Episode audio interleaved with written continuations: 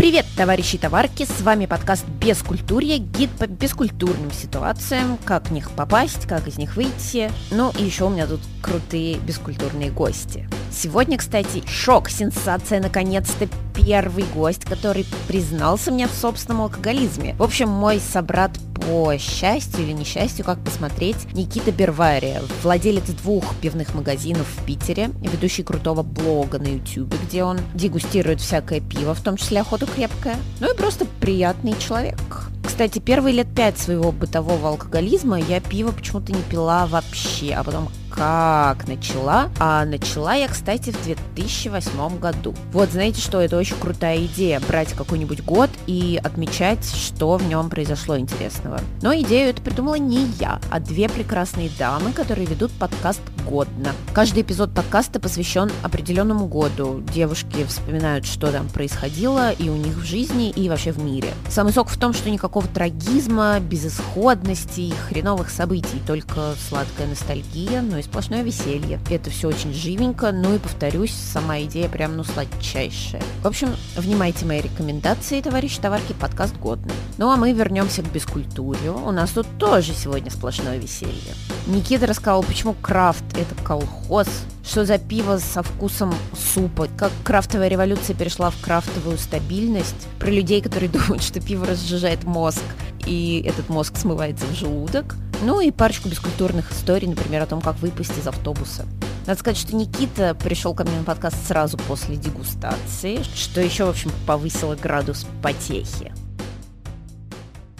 Знаешь, типа, как-то раз написали в комментариях, типа, о, уже нарядный пришел на обзор. Вот, вот, это, вот это слово прекрасное, нарядный. Вот, короче, я к тебе нарядный пришел на подкаст. А вот, поэтому спрашивай, что хочешь. Супер, это звучит многообещающе. Ладно, давай начнем с самого-самого начала. Расскажи, как вообще начался твой роман с пивом? Почему пиво? Почему ты работаешь с пивом? Как так вообще вышло? Слушай, а я не знаю, как-то вот так вот оно сложилось исторически. Я не могу сказать, что я был прям а сумасшедшим фанатом пива это скорее... А, то есть мне нравился вкус пива, при этом, а, если зайдешь в любой магазин, не обязательно пивной, в супермаркет, то есть ты увидишь на полках огромное количество разнообразных бутылочек. Ну, было интересно попробовать, а чем они друг от друга отличаются. Я давным-давно всю свою юность а, вел различные ЖЖшечки, на лирушке сидел и прочее, вел дневнички. То есть мне нравилось вот это вот графоманство и прочее. Вот, я подумал, а что бы мне не писать о пиве? Вот, завел себе маленький бложек, э, назвал его бирваре.ру. Вот, при этом пытался писать не то, что там из разряда там, ну, вот, там хмелевые нотки, там тыры-пыры. То есть я пытался там привнести некую какую-то художественную, художественный момент какой-то. А во все это пытался какие-то там приводить э, метафоры, какие-то, не знаю, там перекидывать э, читателя, в, не знаю, в Мюнхен, если я пробую какое-то классическое немецкое баварское пиво и так далее. Как-то перешло это все на YouTube. А, ну вот ты сейчас сказал, что ты записывал видео, что ты там дегустировал, да? Давай немного поговорим про дегустацию.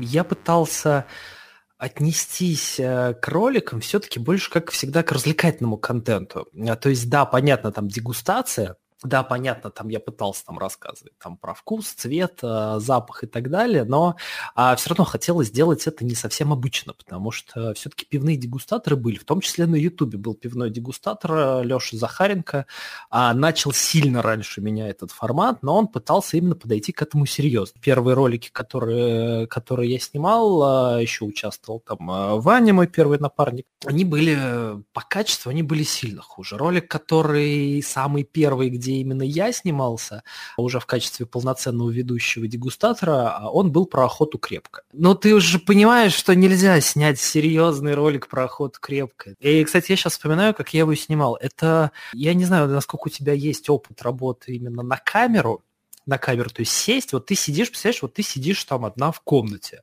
а никого вокруг нет, у тебя нет зрителей, и стоит перед тобой камера, и вот смотрит вот этой своей стеклянной дыркой на тебя и тебе нужно говорить. А, говорить весело, непринужденно, что-то там шутки шутить и так далее.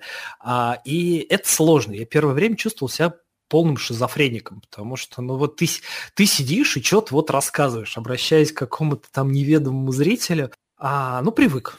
Слушай, а есть вообще такая профессия пивной дегустатор профессиональный? Да, конечно, есть профессиональные сомелье, есть, есть различные эксперты, есть э, пивовары и прочее, но вообще на многих э, заводах, на многих э, больших фабриках есть прям профессиональные сомелье в штате, которые а, дегустируют пиво, которое выходит от партии к партии, ищут там всякие. Но опять же, то есть э, процесс пивоварения это все-таки ну, не самый стабильный процесс. Понятно, что можно отладить, но все равно случаются всякие нюансы. Поэтому как бы в обязанности пивного сомелье входит контроль э, того, что они сварили. Я встречал несколько таких пивных сомелье. Был у меня опыт э, визита на пивоварню Гролш в Нидерландах, и там прям вышел прям мужчина такой преклонных лет, который такой, ну вот, я тут типа работаю, я сомелье, вот моя задача пробовать пиво. Вот, хотя я не могу сказать, опять же, то есть я не могу сказать, что я прям хорошо разбираюсь в пиве. А, понятно, что там есть уже некий опыт, который был приобретен, но, опять же, если вспоминать, с чего все начиналось, то есть это настолько были дилетантские э, знания, настолько это было все примитивно, и, опять же, я все-таки в своих обзорах пытаюсь именно встать на сторону потребителя, потому что, ну, знаешь, как бывает, например, если про современное искусство говорить, то есть выходит какой-нибудь там тру какой-нибудь э, критик, который такой, о господи, это самая прекрасная картина, это просто чудесный, замечательный спектакль, перформанс, вообще инсталляция, господи, как это прекрасно, а подойдет какой-нибудь там, не знаю, среднестатистический какой-нибудь там Степан Михайлович и скажет, да, это вообще, что это такое вообще, что это за пидоросня такая. Пытаюсь как бы и, а, ну, что-то рассказать о пиве, чтобы человеку было понятно, а все-таки что у меня налито в бокале, но при этом все-таки посмотреть также на него со стороны э, среднестатистического потребителя. Ох, ты сказал про охоту крепкой, я прям вспомнила этот запах о, и вкус ржавой железяки, прям ох! Ох. Ну, раз уж зашла об этом речь, давай расскажи мне, какое самое, не знаю, трешовое, самое противное, мерзкое, дешевое пиво ты пробовал? Знаешь, есть как бы, ну, например, там а, какое-нибудь пиво, которое называется там Бербир, а, которое 9-градусное, которое там, не знаю, в магните продается, пятерочка. Черненьких таких, да, баночек? Черненький такой угу. с белым медведиком, да, 9-градусное. То есть, ну, это, знаешь, это типа а, выпить баночку и там на концерт, не знаю, там группа Тараканы пойти. Ну, как бы еще и концерт слушать, но при этом, чтобы, ну, нормально уже было, то есть как а, как бы, ну, это трэш. У тебя цель именно нажраться. То есть это ради чего-то происходит. При этом есть, например, большое количество крафтового пива различного. Это пиво дорогое, это пиво крутое, а пиво экспериментальное. Сейчас многие крафтовые пивоварни, которых, ну вот прям очень дофига, они пытаются друг друга каким-то образом там обскакать, и опять же за счет э, каких-то необычных а, сортов, ну, дабы хайпануть. То есть, например, было от пивоварни Red Button, которые я на самом деле очень уважаю, они классные ребята, они делали пиво с водорослями, с вакамы. Вот. И это было очень плохо. Это был прям отвратительно. Иногда хочется, не знаю, какую-нибудь дичь, там, типа, например, сейчас от Хопхед на пивоварне очень популярны так называемые супы, то есть у них есть там рыбная солянка, у них есть там пиво со вкусом кимчи, у них есть пиво со вкусом аджики, то есть иногда вот такого хочется. Знаешь, я сейчас вспомнила, по-моему, где-то в Испании я покупала пиво со вкусом морской воды, это было ужасно, у него какой-то такой рвотный привкус был, вот это было не очень. Ах. Какой кошмар. Да. Оно прям позиционировалось как пиво со вкусом морского. Да. Странность. Странность. Вот вообще моя любимая тема, я на самом деле почти всех гостей об этом спрашиваю. Давай поговорим про алкоголизм. Вот ты как, по большей части пьешь э, по работе, или ради удовольствия, или вот чтобы похорошело тебе? Я не собираюсь в данном случае сейчас как-то оправдываться, что, знаешь, я типа, я не алкоголик, я дегустатор, это все типа ради там чего. Нет, я, у меня есть алкогольная зависимость, я это не скрываю, но это несложно понять. Знаешь, ну типа вот это вот пять признаков того, что вы алкоголик. Там, если вы обнаружили у себя три, то значит все, как бы пора уже поискать какого-нибудь специалиста-нарколога. То есть нет, я у себя нахожу признаки. Я не могу сказать, что мне там от этого как-то плохо, или я там типа сильно этим озабочен. А зависимость есть. Э, пью я часто, практически каждый день. Доза зависит от состояния настроения, ситуации и так далее. Мне хорошо с самим собой дома со своей семьей, и как бы, ну, я не хожу по барам особо. Но я с удовольствием сижу дома, у меня там есть там мини-бар, макси-бар, различные там наборы всякого разного. Ушел, да, от темы плавненько. Нет, а алкоголизм, ну как тебе сказать, ну это не сложно, и он у многих есть. Вот, просто кто-то себе в этом спокойно признается, кто-то не признается. Вот, а ровно в тот момент, а, когда человек начинает понимать, а понимать несложно, что у него начались из-за этого проблемы, а понимать несложно, то есть это проблемы на работе, это проблемы с а, семьей, то есть именно в тот момент, когда алкоголь начинает мешать тебе жить, когда окружающие начинают говорить, что, слушай, что ты слишком много пьешь, а, или там типа, я не знаю, ты там больничный начал брать, а, не выходить на работу, или там, не знаю, какой-то пошел серьезный разлад в семье, или, например, опять же, ты, например, начинаешь понимать, что ты запойный. То есть как понять, что запойный? Процесс употребления алкоголя, он не прекращается. Человек пьет, напивается до беспамятства, спит, просыпается, опохмеляется, то есть выпивает алкоголь снова, и это продолжается снова, снова, снова по кругу и так далее. То есть вот это вот уже супер тревожные знаки, это прям вот уже прям совсем плохо. У меня такого не было, а если будет, то я такой резко пойду к наркологу. Мой отец всегда говорил, что пивной алкоголизм – это прям самое страшное страшное, что может быть. Здесь опять же зависит все от того, что ты пьешь. То есть ты можешь, например, пойти в разливайку, купить, например, там по акции 2 плюс 1, не знаю, там 6 литров какого-нибудь там Жигулевского, Рязанского, взять, например, там, там чипсы, куриные крылья, еще какую-нибудь срань, каждый вечер повторять эту историю. Естественно, это вредно. То есть это большой объем жидкости, это всякая неприятная закуска. А если, например, ты пьешь другое пиво, например, там две баночки Нью-Ингланда ты выпиваешь, то есть ты эффект опьянения некий, а приятный, ты его достигнешь. При этом количество жидкости, которое будет выпиваться, оно намного меньше. Сказать, что типа там водку полезнее пить, чем пиво, ну, знаешь, это тоже это супер сомнительное, по-моему, высказывание.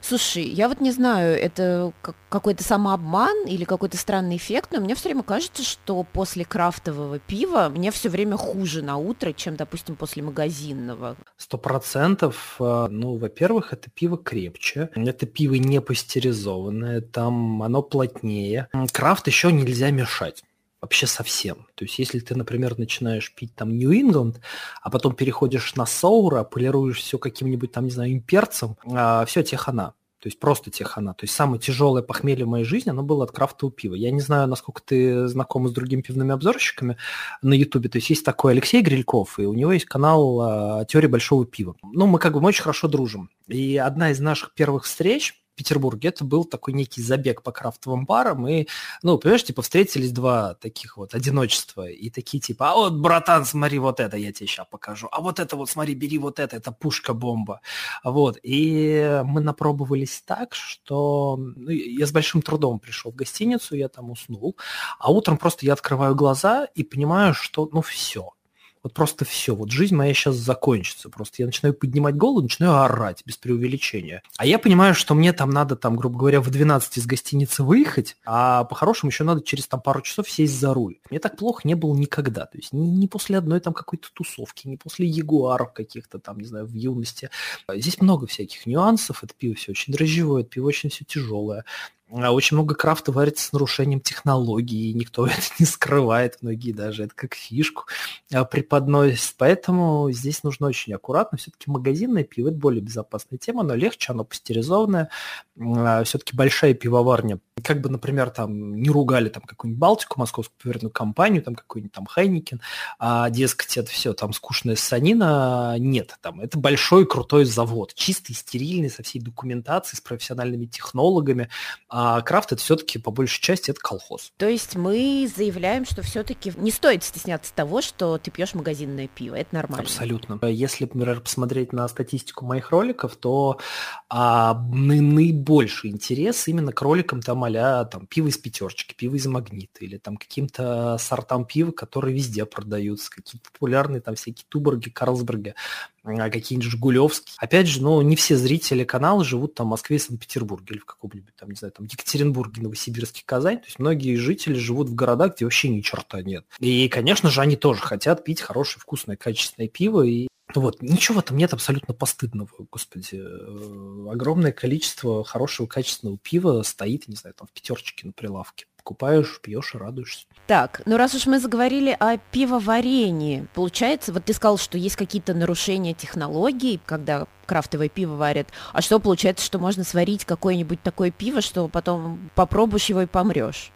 Ну нет, там сложно, там скорее просто обосрешься и все. Просто ну, ты выпьешь просто там кислую брашку, вот и все. Там. Не знаю, у тебя там будет превышен, там, не знаю, там температуру повысит при варке или там заразит пиво, там вот какие-нибудь, не знаю, там какие-нибудь спирты не те, вот и все. И тебя просто на утро просыпаешься, у тебя голова болит. Вот. Ну, как бы помереть ты не помрешь, но неприятное ощущение словишь. А вот сейчас продаются всякие аппараты, специальные наборы, то есть, в принципе, любой может, да, купить себе такой набор, аппарат и варить дома пиво? Ну, начнем с того, что это нифига не просто. У меня был опыт, э, у меня было оборудование, я пытался всем этим заниматься. Если мы не говорим, то есть есть такая штука, например, как там варка пива из экстракта, так называемый. То есть есть большая консервная банка, в этой банке находится там уже э, экстрактивное э, сусло, то есть это густая такая сахарная такая паста, которую ты вываливаешь в кастрюлю, э, кипятишь, э, остужаешь, добавляешь дрожжи, все. То есть как бы за тебя уже все сварили. Ну, как бы это рабочая тема, но это неинтересная, не знаю как доширак заварить. Вот, если мы говорим о том, чтобы сделать все true, технологично и классно и правильно, то это нужно ну, чуть-чуть серьезнее заморочиться. Я занимался этим, это в первую очередь э, плохо тем, что это невозможно делать в квартире если у тебя есть, например, там гараж, если у тебя есть, там, например, подвал, или у тебя есть там в частном доме какая-то комната специальная, где можно все это оборудовать, это хорошо. А сделать это, не знаю, там в однокомнатной квартире, там на кухне, но это только если ты живешь один, потому что если, например, у тебя есть другие люди в квартире, то им точно не понравится то, что ты делаешь, даже если они очень любят пиво. А даже это, во-первых, кухня оккупирована на минимум на 8-10 часов. Это неприятный запах. Это, опять же, цикл варки пива, по большей части, это, ну, как бы 36 литров. А это огромная кастрюля, которая стоит на плите, которая там у тебя парит, э, воняет, э, и как бы, ну, ну, ну это все не классно, неудобно, опять же, там остужать пиво, там таскать кастрюлю на пузе. Окей, давай мы перейдем к твоим магазинам пива. У тебя их два, да? Я правильно понимаю? Угу, да. Вот, расскажи, пожалуйста, как это вообще вести такой алкогольный бизнес в России? Как ты вообще открывался, с какими сложностями столкнулся? Я давным-давно занимаюсь рыбной розницей. Открываю рыбные магазины, есть у нас интернет-магазин, доставка. Я тебе скажу, после рыбного магазина пивной это, ну вот, вот прям плюнуться растереть. Это очень просто. Хотелось, ну не хотелось уходить там в какую-то серьезную коммерческую какую-то историю. То есть хотелось сделать какой-то такой душевный, какие-то такие мемные местечки. Я открылся в Санкт-Петербурге в помещениях с очень низкой арендой, и мне почему-то кажется, что вот та затея, которая была, она достигнута. Вот при этом, опять же, это не приносит там миллион долларов, я на этом никогда не заработаю. То есть там прибыль, они весьма скромные. Какие сложности? Сложности все-таки, наверное, в том, что, опять же, я говорю про рыбу, там это намного сложнее, там куча температурных режимов, условий хранения, ограниченные сроки годности. Здесь все равно нужно соблюдать определенные условия именно по хранению пива. Очень многие этого не делают, и из-за этого большая вероятность в разливайке, опять же, купить мерзкий кисляк.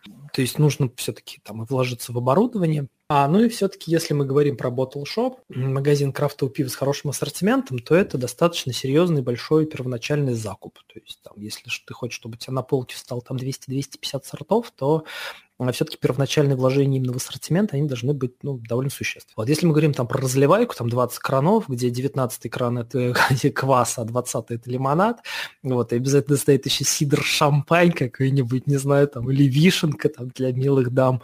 А там, конечно, все попроще, но, ну, честно говоря, мне это не хотелось. Опять же, говорю, все это затевалось не ради того, чтобы заработать много денег, это все-таки, ну, вот именно хотелось создать такой некий магазинчик, где мне в первую очередь будет комфортно. Где он находится? Он располагается располагается вот как в Москве, все эти разливайки на первом этаже жилых домов? Да, здесь очень скользкий момент. Все-таки у нас в России а, очень плохо с, именно с коммерческими помещениями, именно с а, отдельно стоящими какими-то зданиями, с какими-то, не знаю, там отдельными какими-то павильонами или вынесенными наружу какими-то коммерческими блоками. Даже если есть жилой дом, то все равно есть, ну, когда заранее дом планируют, изначально там устраивают коммерческие помещения, то есть с буферными зонами, с вентиляцией, с вытяжкой, а с а, звукоизоляцией и прочее, у нас таких помещений не очень много. И здесь, конечно, есть сложности. Запретить это все особо не запрещают пока, А, но опять же, они понимают, эти люди все, что они индустрию, даже не то, что они грохнут ее индустрию, но будут некие сложности, поэтому это все пока держится. То есть у нас а, оба магазина а, в жилых домах. А, первый магазин, который на Малдинско-сельском, у нас в старом жилом доме. Надо мной действительно есть квартира, там живет человек, мы с этим человеком знакомы. А его все устраивает, он просит не шуметь по ночам. Вот, мы не шумим по ночам, магазин закрывается в 10. Все-таки это магазин, а не бар, там, конечно, можно выпить, там люди с удовольствием выпивают. Вот, но в 10 мы закрываемся. Второй магазин, который на севере улицы Оптиков, там чуть получше. Это тоже жилой дом, но это уже изначально спланированное коммерческое помещение. А более того, над нами на втором этаже еще кальянная. Вот, поэтому, если жильцы будут ругаться, то они сначала на кальянную пойдут ругаться. Давай поговорим о посетителях магазина. Есть какие-нибудь у тебя интересные истории? Может быть, там кто-нибудь супер пьяный приходил или какие-нибудь несовершеннолетние пытались? Несовершеннолетних не было, спорта спрашивают. Есть э, на Малдинско-сельском есть такой, знаешь, там вот прям такой дед. Вот прям типичный такой там пьющий дед с района. Помятый, потертый, такой вот уже с очень грустным лицом он периодически заходит. Как ты думаешь, что он берет? Он берет Бельгию, он берет какой-нибудь квадрюпель, прям супер какой-нибудь изящный бельгийский эль, какой-нибудь там, не знаю, градусов 12 крепостью, стоимостью там от 200 до 300 рублей, а садится за столик, берет стаканчик, а наливает стаканчик этот эль, с оттяжечкой так выпивает, чуть ли не залпом, сидит некоторое время вот так вот смотрит в одну точку, встает, говорит, до свидания, уходит. Это так прелестно, это так шикарно. Вот если, знаешь, кто-то скажет, что у старшего поколения нет культуры употребления пива, вот я расскажу про этого деда. Знаешь, что меня очень сильно, сейчас отвлекусь, то, то, что меня очень сильно радует, именно как, а, не как блогера, который душевное место для себя открыл, а именно как а, бизнесмена. Я иногда приезжаю, в пятницу в 5 часов вечера, например, сажусь, я наливаю себе пивка и сижу, торгую лицом.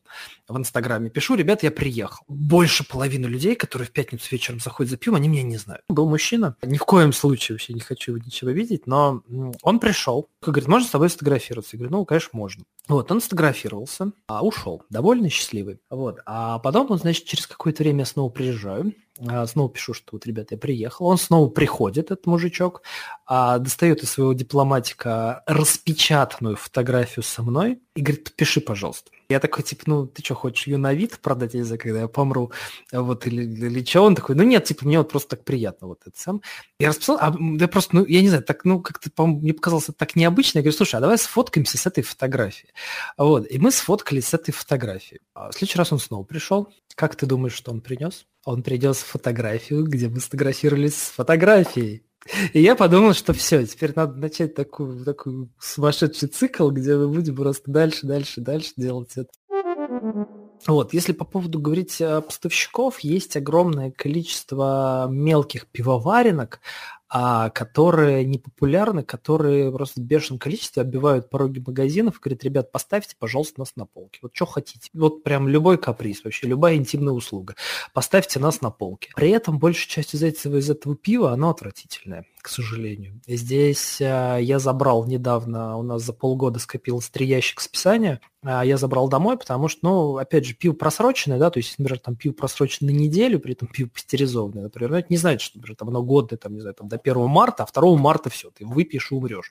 Нет, его можно дальше спокойно пить, там, какие-то, возможно, у него уже там, ну, немножко не те, а какие-то там вкусовые нюансы, но при этом, как бы, ну, абсолютно нормальное пиво. Из двух ящиков я выкинул один, и по большей части это как раз было пиво, пиво вот этих вот самых мелких неизвестных пивоварен. То есть, например, там был пиво, который я там, не знаю, начал открывать, оно начинало просто как, э, не знаю, исландский вулкан начало фонтанировать, залило мне штаны. Я написал злобный пост в Инстаграм, написал, ребят, с вас штаны. Так, а вот ты сказал, что миллион ты не планируешь, конечно, заработать. А почему тогда у нас вот такое количество разливаек и в Москве, и в Петербурге? Ну, это не, не сложный бизнес. Это одна из проблем, на самом деле, этого бизнеса, потому что многие люди, которые этим начинают заниматься, заниматься, они им вообще на пиво плевать. То есть они там, знаешь, типа вот эти вот бизнес-молодость, вот эти вот форумы э, юных инвесторов, высокомаржинальный бизнес, там, не знаю, низкие вложения, легкий старт. А этим людям пофигу. То есть они могут там, не знаю, вообще не пить. Они могут э, пить там, не знаю, там водку, виски, там еще что-то. То есть им вообще на пиво абсолютно плевать. То есть они берут какой-то стандартный бизнес-план, по этому стандартному бизнес-плану открывают пивнуху, ну, просто потому что у них есть деньги, им пофигу. Там открывать пивнуху, автосервис, не знаю, там э, оперативную типографию, и они начинают сталкиваться с некоторыми проблемами. Дальше начинается именно антикризисный так называемый менеджмент. Что-то где-то начинают экономить, где-то начинают пытаться удешевить начинаются вот эти акции 2 плюс 1, экономится на оборудовании. Просто чтобы ты понимал, вот этот вот магазинчик второй, а мне просто понравилась идея купить именно готовую разливайку, такую типичную на районе, как раз вот пиво Фридрих, Капитан, э, шампань, вот этот сидр а, с сиропом и так далее, то есть с фисташками вот этими грязными в банке, которые там тебе насыпали, переделать ее, то есть действительно сделать хороший магазин с оборудованием, то есть там, чтобы ты понимала, а, мы когда зашли, то есть там был cold room, это было классно, то есть именно холодильник именно для хранения пива разливного, а, но этот cold room, он был весь в плесени. Женщина, которая это все отмывала, у нее слезы текли горестные по лицу. А, это было очень грустно. При этом я, судя по рассказам арендодателя, я восьмой, по-моему, владелец уже этой разливайки. Ее из постоянно продают, перепродают, она из рук в руки переходит. А бывший владелец мне рассказал, что у них даже есть чатик бывших владельцев а, этой пивнухи, где они все сидят, общаются. А один из предыдущих владельцев, передавая разливайку следующим, сказал, слушай, это такой вот лайфхак маленький, короче, я тут вот cold на колдроме, там не 4 градуса ставлю температуру, а 12. И знаешь, электроэнергия так экономится. Я такой, типа, господи, какой кошмар, зачем? Когда я начал обо всем этом говорить на ютубе, пришли эти люди, и сказали, ну, конечно, ты же блогер, у тебя вообще это все хобби, а вот если тебе нужно детей кормить, ты еще и не на такое пойдешь. А, у меня, соответственно, тогда логичный вопрос. А если это все так плохо, нахрена вы тогда этим занимаетесь? Займитесь чем-то другим. Ух ты, за живой меня задел, ух, разбомбился. Люди, конечно, голосуют за это рублем. Вот, это ужасно. В первую очередь от того, что, ну, даже не то, что малого образования и плохого финансового положения людей. Не знаю, я все-таки считаю, что продавцы пива, что люди из этой индустрии, они все-таки должны заниматься неким образованием людей. То есть нужно, ну, все равно рассказывать, что хорошо, что плохо. Не знаю, поворачивать потихонечку эту индустрию в другое русло. Понятно, что это там курочка по зернышку, но все равно, если каждый в это внесет некий вклад, то будет хорошо. А если в очередной раз покупается какое-нибудь, не знаю, там барнаульское живое, которое куплено без документов, черт где сварено, просто потому что оно деш, дешево стоит, и на него можно сделать наценку большую, оно все равно будет стоить дешево. Ну, я не знаю. Я такой подход осуждаю. А что, кстати, за границей с разливайками? Вот что-то как-то не попадались ну, их не мне на глаза. Их там не существует. А почему? Опять же, из-за разной культуры. То есть, если, не знаю, там ты, например, там, даже не то, что, ладно, в Праге. То есть, опять же, ну, Чехия – это, ну, бывшая социалистическая страна. То есть, там тоже, ну, как бы, а если уехать там за пределы, там, центра какого-то там города исторического, ты попадаешь, ну, в такой достаточно угрюмый постсоветский такой вот квартал. Ты там не встретишь разливайку, ты там встретишь бары.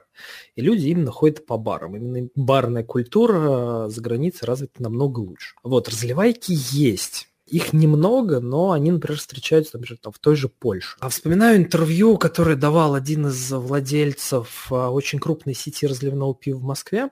А, он очень сильно оскорбился на все эти обвинения с а, нашей стороны, потому что не только я а за всю эту тему топлю, еще есть блогеры, а он очень оскорбился и сказал, что вообще не понимаете вообще ничего, разливайки – это наше отечественное ноу-хау, и что это вообще беспрецедентный крутой проект, который вообще нигде в мире больше нет. Пегас, вот эти так называемые, то есть разлива пива в бутылку, что это вообще просто супер эксклюзивная тема, чуть ли там не Протон М, корабль космический, которого больше вообще нигде нет. Опять же, я не могу сказать, что это плохо, то есть эта вся тема, она имеет право на жизнь. Опять же, вопрос в подходе. То есть я тоже там, не знаю, там вот в этом магазине на улице Оптиков, который бывшая разливайка, мы там тоже торгуем пивом там по 90 рублей литр, по 120, по 140, по 180 рублей литр. Какие-то акции периодически устраиваем. Но это хорошее, качественное пиво, который хранится в хороших качественных условиях. Мы промываем оборудование. У меня грамотные продавцы, которые а, помогают, подсказывают, советуют. Мы, ну, как бы, если пиво подходит к сроку годности, мы его списываем, выкидываем. То есть это, опять же, к вопросу о том, как нужно вести бизнес. Давай мы с тобой немного поговорим вообще, раз уж мы о таких глобальных темах начали, про так называемую вот эту вот крафтовую революцию, революцию крафтового пива в России. Она вообще была? Она есть? Что сейчас с этим? Ну, конечно, она есть. Конечно, она прошла. Если мы проводим аналогии с э, настоящей революцией, э, то вот эти вот оголтелые люди, которые кидают камни, строят баррикады и с кольями и факелами идут, собственно, там на какие-то там, не знаю, там на царя, конечно же, этот период уже прошел. И он закончился несколько лет назад. А у нас не то, что уже крафтовая какая-то революция, у нас крафтовая стабильность такой, знаешь, некий крафтовый застой. Самая главная задача именно крафтовой революции, которая ставилась, она, я считаю, достигнута. Опять же, потому что если ты зайдешь в какой-нибудь крупный супермаркет, там, в Ашан, в метро, там, в перекресток, там, прости господи, в пятерочку, ты увидишь, например, там такие вещи, как IPA, там, Stout, э, какой-нибудь там АПА, то есть именно вот эти вот альтернативные сорта, которые а, именно начали варить именно крафтовики, а, они перешли вот именно на ту сторону рынка, на темную сторону рынка, с которой, в общем-то, все эти крафтовики боролись. То есть задача какая изначально была? Вот эти вот полки с а, Балтикой, Очакова Ярпива раздвинуть и поставить какие-нибудь необычные сорта. Вот, эта задача, я считаю, достигнута очень позитивным, я считаю, моментом, а то, что есть пивоварни, которые из крафтовых, из мелких, э, чуть ли не гаражных, переросли в э, достаточно большие проекты. То есть, если, опять же, там, не знаю, мы придем там в какой-нибудь Ашан, мы увидим, там, не знаю, какую-нибудь там пивоварню Глечер, например, какую-нибудь пивоварню Панзер, а пивоварню Кёникс. То есть, это вот те самые бородатые мужики, которые там в 12, 13, 14 году там варили пиво там чуть ли не на коленке.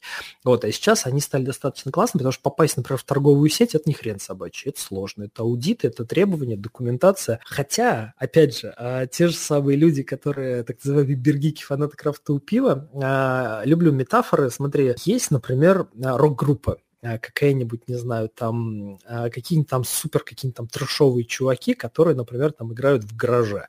Например, дают концерты в местечковых клубах там для 40 человек. И эти 40 человек эту группу обожают. Они прям вот обсасывают каждый хит, вообще просто супер труфанаты. И тут вдруг удивительным образом эта трешовая группа пишет какой-то супер хит, который вирусится, который залетает во все тренды, и группу резко замечают. И она начинает, там, не знаю, выступать по телевидению, на больших рок-фестивалях. И найдется обязательно группа людей, а вот из тех вот старых труфанатов, которые скажут, ну все, конечно, скурвились, продали все наши идеалы, стали опопсели. Какого черта? Порадуйтесь за свою любимую группу, что ребята достигли успеха. Здесь то же самое примерно. То есть, ну все, конечно, стали теми же самыми. А вот помните те времена, когда мы там в гараже не варили, или вот, то есть это все продолжается. Но при этом я считаю, что опять в связи с тем, что вот это все происходит, о чем я говорю, что именно вот крафтовая революция как таковая, она состоялась, и на самом деле это здорово. Что насчет за границы? До них это, конечно, все раньше, да, как обычно, чем до нас дошло? Опять же, все дело в, в разной культуре. То есть в каких-то странах, например, это супер развито. Там, не знаю, там, в Соединенных Штатах это вообще уже много лет происходит. Это там с начала 90-х вся эта тема идет. В Европе, опять же, в той же самой, это не везде. Все происходит в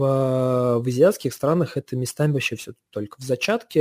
Я был не так давно в Гонконге, а там на весь Гонконг э, с десяток, может, наберется крафтовых баров, и я зашел в один, и такой, типа, а что местные какие-нибудь гонконгские крафтовые пивоварни есть? Они такие, ну вот, я пробую пиво, понимаю, что это весьма себе примитивное пиво, абсолютно неинтересное. А такое, знаешь, больше похоже на пиво от домашних пивоваров. А, или, например, опять же, в прошлом году я ездил в город Бремен. Там вообще пива нет, вообще совсем. Там стоит пивоварни Бэкс. Пивоварни Бэкс варит а, 4 сорта пива. вот. вот, была экскурсия интересная, я там все посмотрел, все замечательно, а потом как бы сели на дегустацию, я такой, типа, ну, ребята, а, а что с крафтиком-то? Ну, там ахмеленочки какие-то, там эксперименты какие-то там проводили. Они такие говорят, ну, вообще проводили, но это нахрен никому тут не надо. Они такие, ну, типа, вот если интересно, вот на, на, в Бремени один крафтовый бар. А в Бремени, ну, на минуточку, там, по-моему, полмиллиона человек живет. Слушай, у меня очень насущный вопрос, который меня интересует. А что такое безалкогольное пиво? Это, это что вообще? И стоит ли его пить? Ну, это хорошо. Есть несколько способов сделать безалкогольное пиво. Вот. А сам простой способ – это не дать пиву бродить. Вот. То есть как происходит э, технологический процесс? То есть берут, э, берут зерно, э, грубо говоря, вот сейчас прям супер там тупо топорно, а берут зерно, заливают зерно водой э, и кипятят. Вот. Э, соответственно, из зерна, ну не кипятят, подогревают. Из зерна, соответственно, выходит сахар выделяются сахара. А потом это все фильтруют, получается такая сладкая водичка такая. Вот в эту сладкую водичку запускаются дрожжи. А дрожжи начинают эти сахара есть, а, размножаться и пердеть в пиво. Вот, мета, мет, мет, метанолом. А получается, соответственно, спирт. Соответственно, как бы сахара съедаются, брожение останавливается, свою деятельность заканчивается. Соответственно, пиво получается не сладким, а, а соответственно, весь сахар превращается в, в алкоголь. Поэтому сам простой способ а, как бы э, получить безалкогольное пиво – это прям начать брожение и тут же его остановить. Либо вообще ну, как бы пиво не бродит, соответственно, оно получается сладким. Вот. Я не знаю, какой у тебя опыт в употреблении безалкогольного пива. Я пробовала пару раз, мне почему-то оно показалось каким-то супер горьким. Сладость, которая получилась, надо чем-то забить. Вот ее можно забить большим количеством хмеля. Получается, сейчас говоря, черти что. Но при этом вот это пиво, про которое я сейчас говорю, сделано таким способом, оно стоит недорого. Если мы говорим про какие-то более изящные способы, то есть, например, когда пиво берут алкогольное пиво и начинают различным способом из него убирать алкоголь, то есть это либо там прокипятить его, опять же, чтобы э, алкоголь испарился, чтобы выкипятить его весь, а либо, например, э, используют э, различные фильтры, которые, которые алкоголь из пива убирают, но это дороже. То есть именно с точки зрения технологии, при этом тот напиток, который получится, он будет сильнее походить на а, настоящее пиво. А, какой-нибудь пулайнер есть от многих Э, крафтовых пивоварен, различные безалкогольные сорта. Джавс очень неплохие от Екатеринбургской пивоварни безалкогольные сорта. Так, а что такое пивной напиток? Это вообще что за ересь? Тема скорее из нашего законодательства.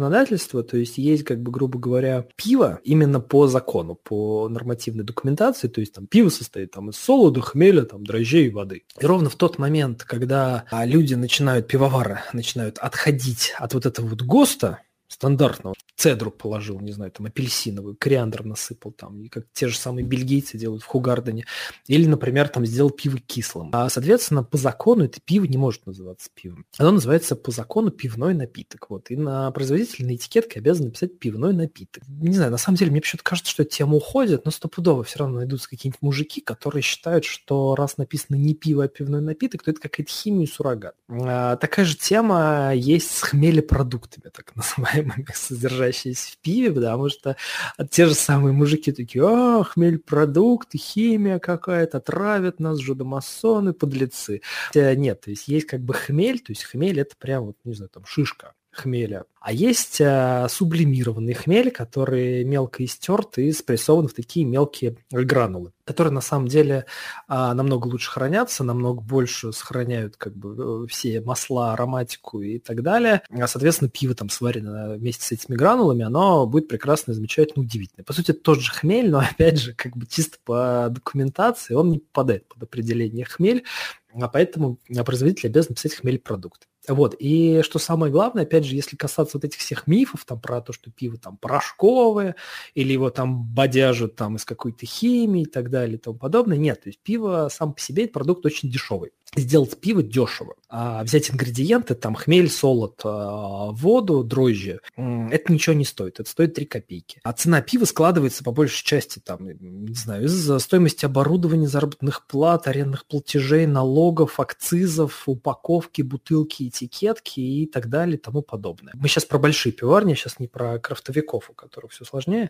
а поэтому большой пивоварни, а, им ну, у них нет смысла искать какой-то удивительный чудо-порошок, который, из которого они все это заместят. Поэтому это все байки, мифы и легенды. Так, ну раз мы заговорили о мифах, давай какие-нибудь пивные мифы. Вот, например, этот, э, который все больше всего любят, что типа в пиве там какие-то женские гормоны содержатся. Ну, это про эстрогены разговор, что типа от эстрогенов растут сиськи у мужчин. А сиськи у мужчин растут из-за того, что вот то, что мы вначале говорили, то, что мужчина покупает 6 литров живого нефильтрованного домашнего и дома их там с э, чипсами, сухарями и куриными крыльями стачивает. А многие любители пива, вот именно такого классического, они не могут его пить без закуски. А пиво хорошо пить без закуски, и вообще закусывать пиво очень не надо. Зачем его закусывать? Ты сидишь, пьешь пиво.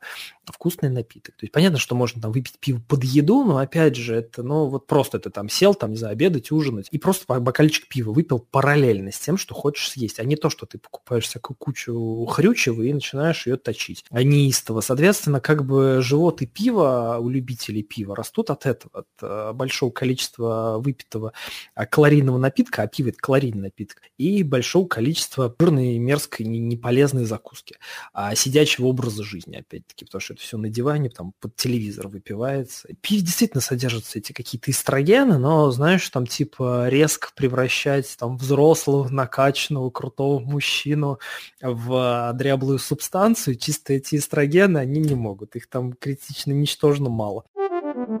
А, слушай, знаешь, какой еще, какая еще есть тема? Ну, это прям совсем зожники. То, что в пиве содержатся какие-то компоненты, или вообще, в принципе, в алкоголе, я, я не помню уже. А, в пиве содержатся элементы, которые а, разжижают мозг, и мозг а, попадает а, через как-то через кровь в пищеварительную систему и выводится через почки. То есть суть в том, что ты, короче, если ты бухаешь, ты ссышь собственным мозгом. Вот это, господи, когда я об этом узнал, ну, я не знаю просто, почему эти люди не пустят свою энергию в какое-то другое русло. Про закусь. А скажи, а почему все время вот в пивных магазинах один и тот же ассортимент к пиву продается? Почему вот обязательно что-то соленое? А опять же вопрос про качество напитков. Чем хуже пиво, тем сильнее хочется его закусить. Как бы остается гадкий вкус во рту и хочется что-нибудь поточить ну, как бы соленая рыба, это достаточно неплохой способ а, весь этот вкус заглушить. Есть, конечно, такая вещь, как фудпейринг.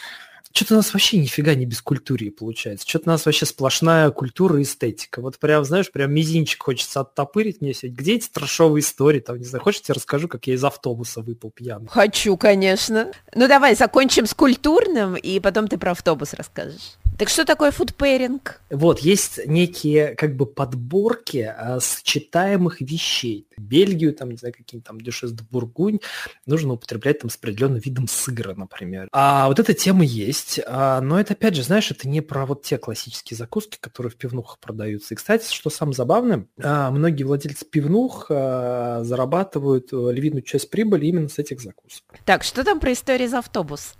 Я очень редко напиваюсь до беспамятства. Но иногда а, ловишь кураж. Вот, а на кураже ты можешь делать все, что хочешь.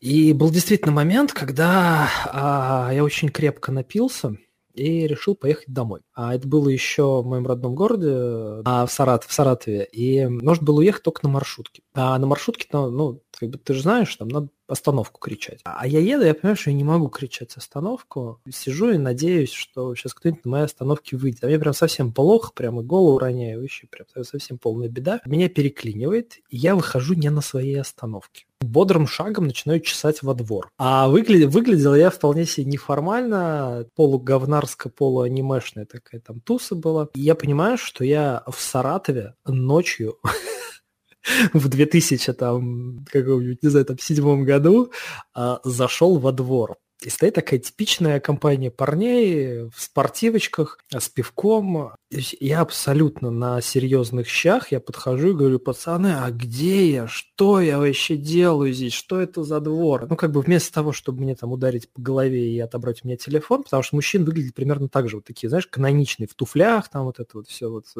штаны с лампасами. И они такие, типа, не, братан, ты вообще не там, ты чё? Короче, и, короче, выводят меня на остановку под руки. Говорят, говорят, вот все, жди, сейчас, короче, автобус приедет, уедешь. Потом провал в памяти резкий. То есть просто, знаешь, типа отключили вообще электричество.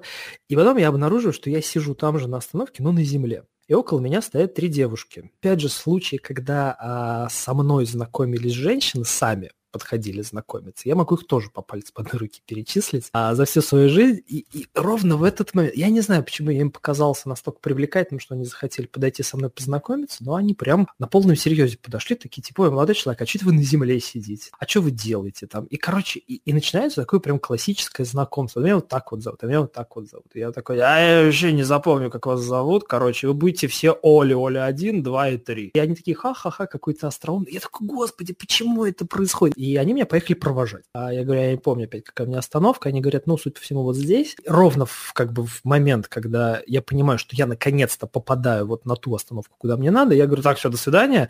Резко сворачиваю все общение, а, иду в начало автобуса, открывается передняя дверь, и я из него выпадаю. Натурально выпадаю лицом в землю. Потом снова провал в памяти, и я уже помытый раздетый лежу в своей чистой застеленной кроватке. Ну, вот, вот, вот без культуры, наконец-то. А тут крафт, крафт. Что вот тебя в этом большом и разнообразном мире пива бесит? Вот э, ты где-то в каком-то интервью упоминал фразу «за свои деньги норм» и сказал, что она тебя раздражает. Вот что-нибудь из этой серии. Если мы берем среднестатистического мужчину-потребителя пива, от такого, знаешь, не сильно искушенного. Мне кажется, что у этих мужчин проблемы с, с тем, чтобы поделиться какими-то эмоциями, чтобы открыться. А когда мужчина пробует пиво, которое его на 100% устраивает, и он начинает, например, там, про него рассказывать друзьям, он никогда не скажет простую банальную вещь, он никогда не скажет, что пиво вкусное. Пацаны, я попробовал пиво, оно вкусное. Вот никто так никогда не говорит. Они говорят, что за свои деньги норм. Или вот там вот я знаю этот завод, там на, на нем там делают водку, водка нормальная, значит и пиво нормальное. Или вот, например, там мы с пацанами там а, купили 10 ящиков, уехали на рыбалку, перепились, на утро голова ни у кого не болела. А, или там это в нашем городе варит, оно наше родное, там моя Калуга, а мы из Калуги, там типа, ох, как замечательно, ребята, наше калужское пиво.